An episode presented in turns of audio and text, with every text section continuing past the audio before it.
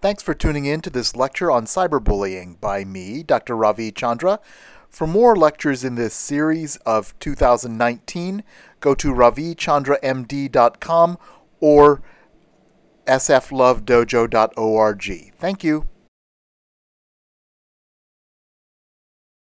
So, thank you again for uh, joining me here for the week seven of the uh, SF Love Dojo Fall 2019 lecture series. But I have to say, it's not the year 2019.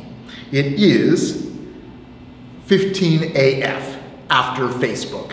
Facebook, Facebook was founded in 2004, and we're only 15 years into the dawn of the age of social networks. But almost 70% of Americans, teens and adults, are on social media from Instagram to TikTok to Twitter to Snapchat to Ravelry to the granddaddy of them all, Facebook. Uh, there are almost three and a half billion people worldwide on social media, half the world's population. Facebook users alone, almost two and a half billion, uh, would comprise the largest country on earth if gathered together, the largest religion more bigger than the Catholic Church and more numerous than all the Christians worldwide. So it's it's a big religion. And I do call it in my book Face Buddha, I call I, I say tongue half in cheek that social media is not just a medium. It is a new religion. The tweet is our call to prayers. We thumb our phones like rosaries, and I'm doing it right here. We say grace by, by taking food pics. The status update is our Sermon on the Mount. The selfie is our personal anointment and beatification. Facebook Messenger is our Messiah. The Apple Store is our modern cathedral, our silicon sanctuary. New emoji are released to the fanfare of a new pope. So, where is this new religion taking us? We're, we're doing all these things every day, and it's integrating, uh, these rituals are integrating into our everyday life uh, so deeply. Um, so, what happens to our minds and hearts, especially as we try to connect online?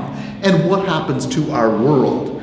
These are the questions I explored in my book, Face Buddha. Uh, in 2012, when I, when I started writing the book, I was at once thrilled with the possibilities of connection online and disenchanted with much of what I saw the polarization, the superficiality, the narcissism, and my own reactions to seeing the highlight reels of other people's lives.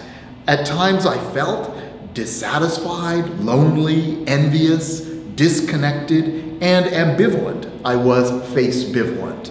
Um, using the Buddhist tools of mindfulness, compassion, and relationship, and exploring the psychological research literature, I tried to understand exactly what was happening in my own mind and in the space between us. As we migrate online, we are experiencing culture shock, similar to what sociologists have described about the process of moving to a new country. In the first stage, we have curiosity, experimentation, exploration, uh, exuberance, even. And uh, in the second stage, we might develop ambivalence, dissatisfaction, and frustration. In the third stage, we adjust to the new medium, we adapt, or we resign to the limits of the environment. Uh, in step four, we might exit, deactivate our apps, uh, and log out. And we could cycle through these stages again and again, and, and typically many people do this. So um, I, I, I write in my book, we are who happens to us and what we make of the happening. And there's an Ubuntu proverb, which I've mentioned before people become people through other people. We are social beings. Our identities are absolutely interdependent with others. Communicating online can be fun exciting, convenient, and intimate in its own way. But we lose the stabilizing qualities of presence when we communicate on screen with text and image. We become distorted and sometimes reactive. Without tone of voice, facial expression, body language, and other subtle cues, we erode our social awareness and connection. Our social beings, our social brains, are at risk uh, in the age of the internet, even as we try to connect to more people online, and the world seems to get smaller. So I don't. I know that social media is not all bad or all good, but it definitely has uh, qualities of that are good and qualities that are bad, and we have to contend with both to make the right choices. Uh, certainly, there are people, even young people, who, uh, particularly from minority groups or uh, feeling discrimination, etc., and they can find communities online and and uh, find a way to express themselves. So that's not bad. That's good. But I think you know we're deeply wired to be social beings, and I think there's some, as I said, there's something that's deeply destabilizing about the ways we connect online. Um, so that's my main concern. Uh, all too often, this disconnected form of communication leads to cyber dysregulation and cyber disinhibition. We become detached from our bodily experience, and our thoughts can take flight. We type things online that we would never say face to face. We think thoughts and then put them into action on a screen, uh, which we would never do in person, al- almost never. Um, we can lose control. Anger and hostility are more viral than the happiness or joy, and that's been shown by research. While anger is unavoidable and perhaps even necessary in life, it can only be resolved with compassion and connection in the real world. Uh, I think I think compassion and connection can only really happen face to face and in community uh, and in relationship. Online, it's more likely that we feed hate spirals and what's been called the outrage industrial complex, which includes much of what various media outlets also feed us. Our online worlds and our inner worlds can quickly become toxic. We suffer and can cause others to suffer. Now, cyberbullies are often called perpetrators, but they're often victim perpetrators, hurt people who hurt other people out of their pain. Trolls, uh, what's called trolls, uh, are frequently cyber sadists. They get pleasure out of seeing people react to their, uh, to their bad behavior and cruelty. So, um, so Roxane Gay, uh, uh, a, a, very uh, well known writer, uh, says it feels necessary to highlight the intensity, constancy, and breadth of harassment black queer women deal with online. So there are particular groups, I think particularly women, women of color, who have to deal with uh, uh, really negative comments from uh, toxic males, usually, in their environment. But, but I think this can happen uh, in, in youth, especially. Kids, uh, you know, social connections become so important, and there's such a danger uh, at that age of, of being bullied online or, or being uh, kind of in this mean circle that uh, just feeds on itself. Um, and I've frequently gotten toxic and insulting comments when I write about racism or sexism for my Psychology Today blog. Uh, but of course, this doesn't compare to the violent words uh, that, that uh, particularly women of color get when they raise these issues. Um, it's a really horrible emotional load to carry, and one of the ways that racism, sexism, homophobia, and tribalism get reinforced online. So Roxane Gay chooses to clap back and engage with the trolls, but it's really up to us as individuals who, uh, to decide who we need to be in the real world and in the online world. As a therapist, I think that the deepest wound at the core of suffering is disconnection. This disconnection can lead to insecurity, isolation, power imbalances, misunderstanding, and loss of empathy. Disconnected people can react with fear or hostility. They can try to exert power over others. Uh, some people feel the need to exert power through cyberbullying and harassment. And ultimately, I think any remedies for this problem involve caring for all affected individuals and helping them find connection and belonging, and really stabilizing each other uh, in the real world. We have what's called an open limbic loop. We're deeply sensitive to the emotions and moods of other people. Uh, you know, just being in the same room with someone can affect your blood pressure uh, and, and uh, hormonal uh, balance and so forth. So, so we, we are deeply, uh, you know, we're not really you know just individuals. We are interdependent individuals, and we're sensitive. Uh, and so, so finding that uh, stabilizing presence uh, in the real world is so important.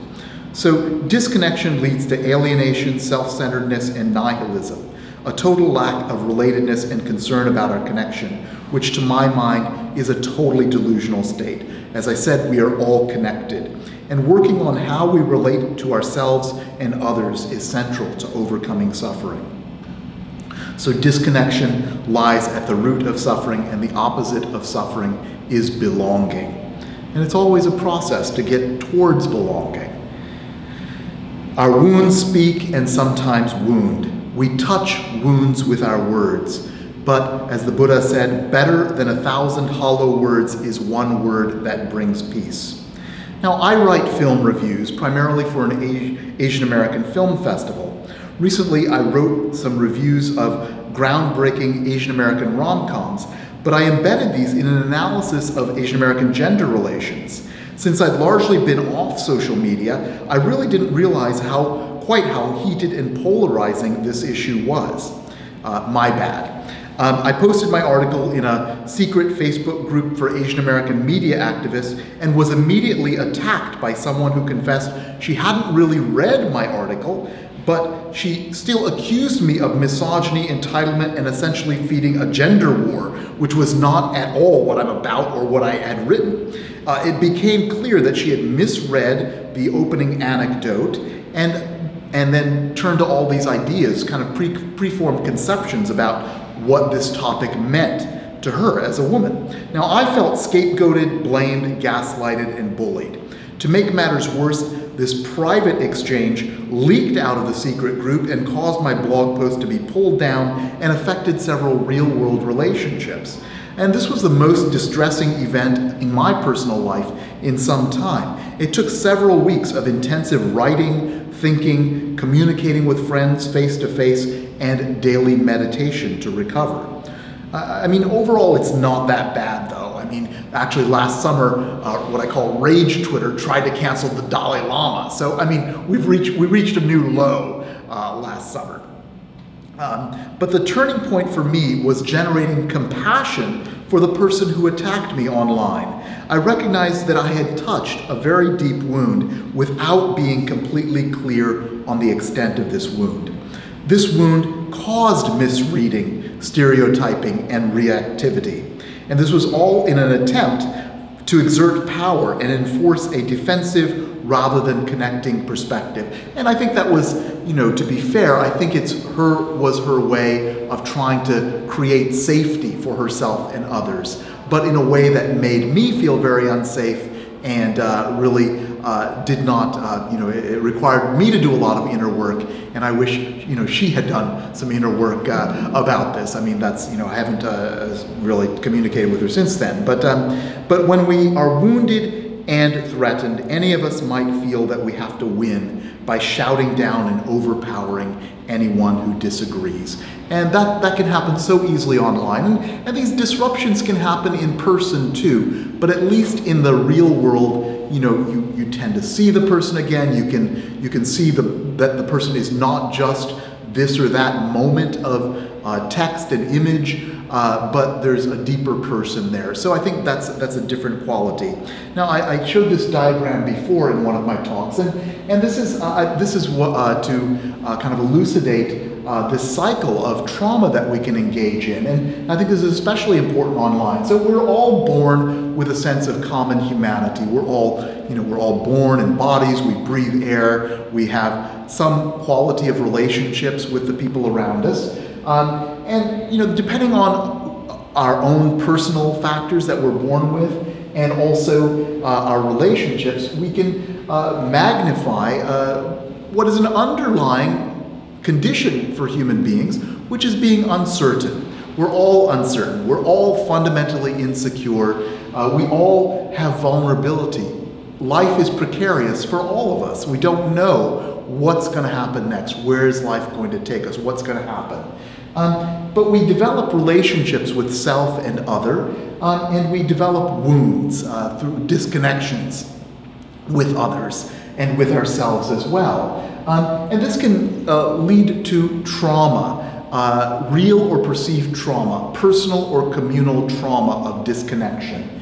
And uh, one side of the red side of this uh, is what I call the trauma cycle, which is uh, all these emotions of mistrust, avoidance, reactivity, shame, blame, scapegoating, uh, anxiety, depression, uh, you know, being pushed inside of ourselves, uh, trying to win antagonistically, you know, trying to uh, uh, being caught in win-lose cycles as, as opposed to trying to find a win-win. Now, uh, now this is not all bad. Sometimes it's necessary to exert power and to, to react and so forth to create that control and safety in a situation. But uh, on the other side, on this kind of golden side here, you have a cultivation of trust and uh, friendliness and compassion for self and other, and also increasing stability of identity and relationship. And I think this leads to a gradual uh, sense of interdependent, connected identity and belonging. Um, but this is a parallel process. So we can we can go uh, we can feel either of these when these wounds emerge, when those seeds of our trauma are activated by our experiences. Um, but uh, but we with help and with relationship we can uh, progress further and deepen as individuals. Um, so, uh, but engaging in that trauma cycle uh, can pull us into war with people. And that happens so much online. I mean, so much of uh, Twitter, especially, which I call our auxiliary amygdala, is like a constant state of war. Um, and uh, William Stafford, poet and conscientious objector in World War II, wrote, Every war has two losers. I mean, I think, you know, uh, everybody loses, everybody loses uh, in, in war. And uh, there's a Buddhist saying, the world is divided into those or, who are right. You can be right or related, right or happy. Um, so, so that quality of being, we're more than our opinions, but online we just need, feel like we need to you know overpower people with our opinions you know? And it's it's i think so different. That's why i think there's so much difference between online twitter opinion versus real world opinion. Real world opinion is not as polarized as facebook and twitter uh, and, and but online opinion tends to tends to go all you know to the extremes of the spectrum.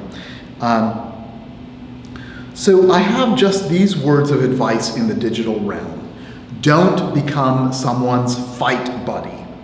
Create online boundaries when you need to by muting people and so forth. Disengage or log out when you feel emotionally overwhelmed.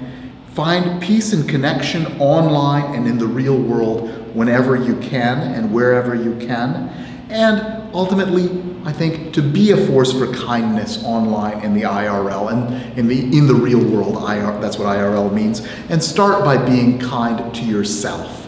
Um, you know, I think uh, noticing when you get overwhelmed by online uh, activities and finding connection. If you're a child or a youth, finding an adult you can trust to talk to about these things.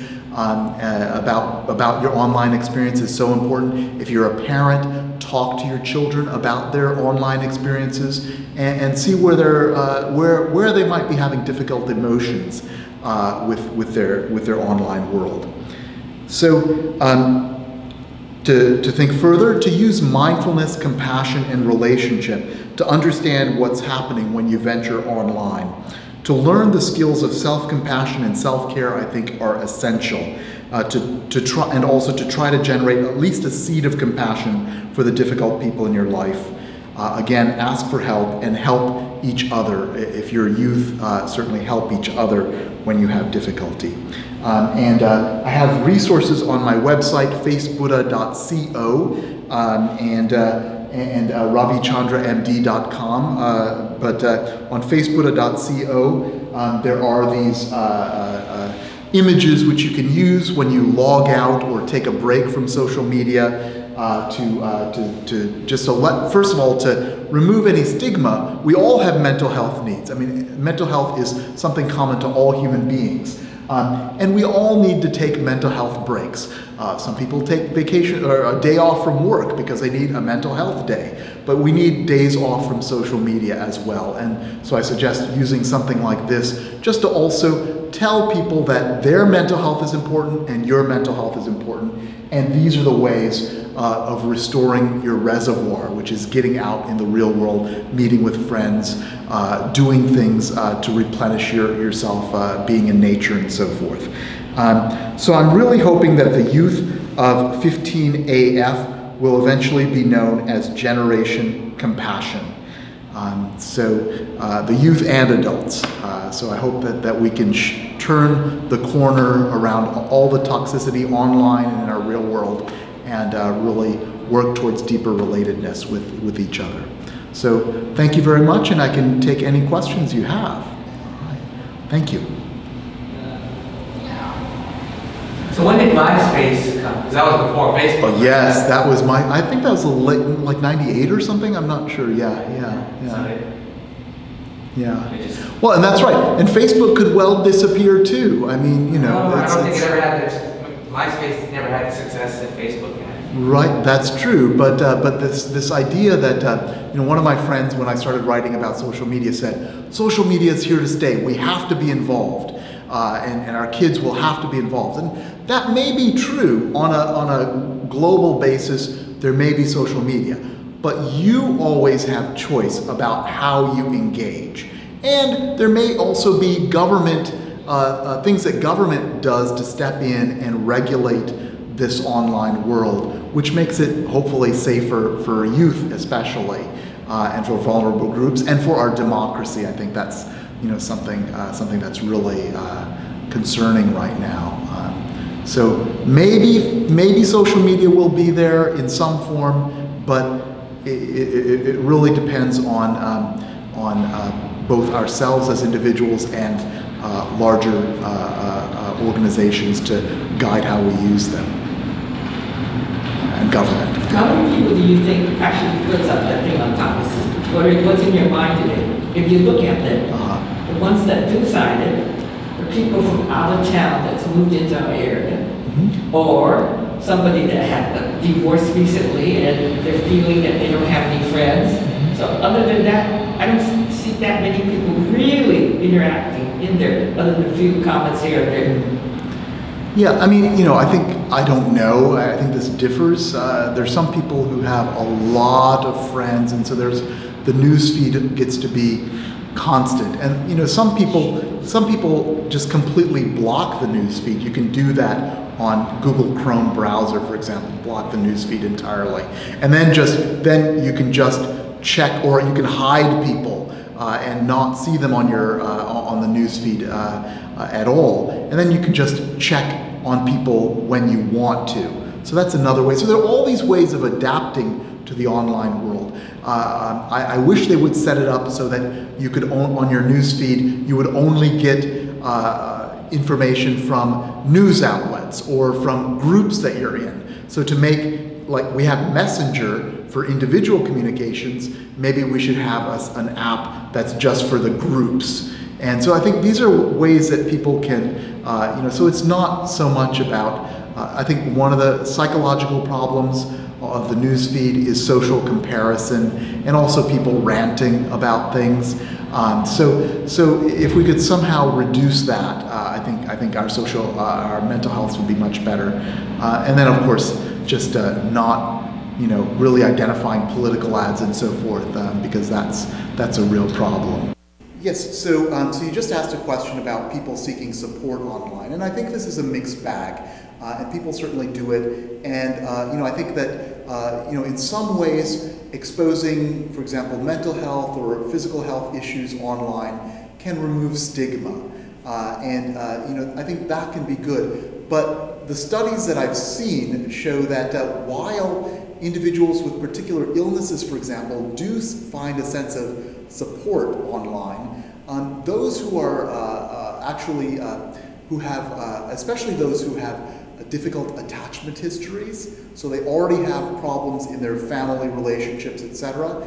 Um, they uh, they tend to, uh, when they look for help online, they tend to come away disappointed, and they feel like they're a burden to others. So this is so it's not all it's not a, a, pure you know uh, you know, positive. I think it, it really varies.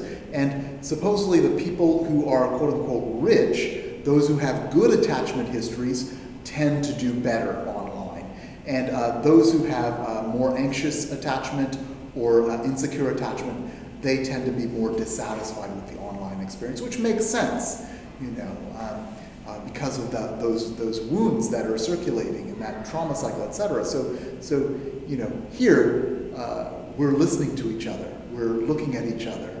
Uh, online, you're never sure. Did people see my post?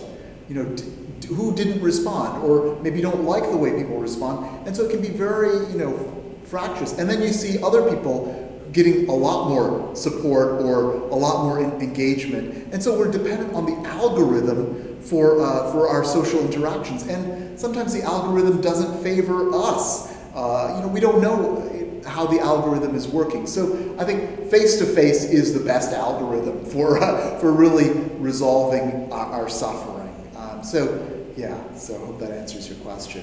Uh, I mean, you know, so I think, yeah, I would be very, uh, you know, it's a mixed bag seeking help online. Um, yeah. Okay.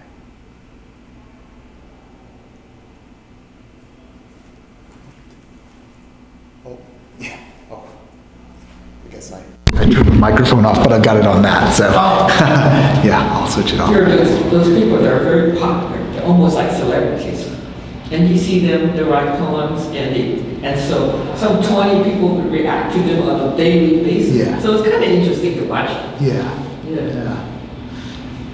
Yeah, and that's the other thing. Sometimes people do that. They'll they'll be provocateurs just to see what the reactions are around their group, and they kind of get some uh, feeling out of that, you know. Um, so I don't know. Uh, of course, they're going to get a lot of admiration. They do all this stuff. And so there's 20 people, they're going to praising them, and you know, it, it, it works out. yeah. And it's kind of fun to see how everybody's reacting to them. It can be. But I mean, I was enthused uh, by the online experience for for for a good while too, especially the Asian American community. See what people's opinions are across the whole country about Linsanity, for example. So that was exciting. But uh, but you know, I think uh, that was short lived as I started to notice the downsides. Yeah. Yeah. But Jeremy and them really made, it was like national news. Right, right, right. It's nice to communicate with people about a positive thing. Um, it gets harder if we're dealing with difficulty to really deal with it online. But you know, he's renting his place from somebody who used to come to our church, and so they're all talking about church with my tenant. it's kind of cute. All right. Thank you very much. Thank you. right. Thank you. Yes. All right.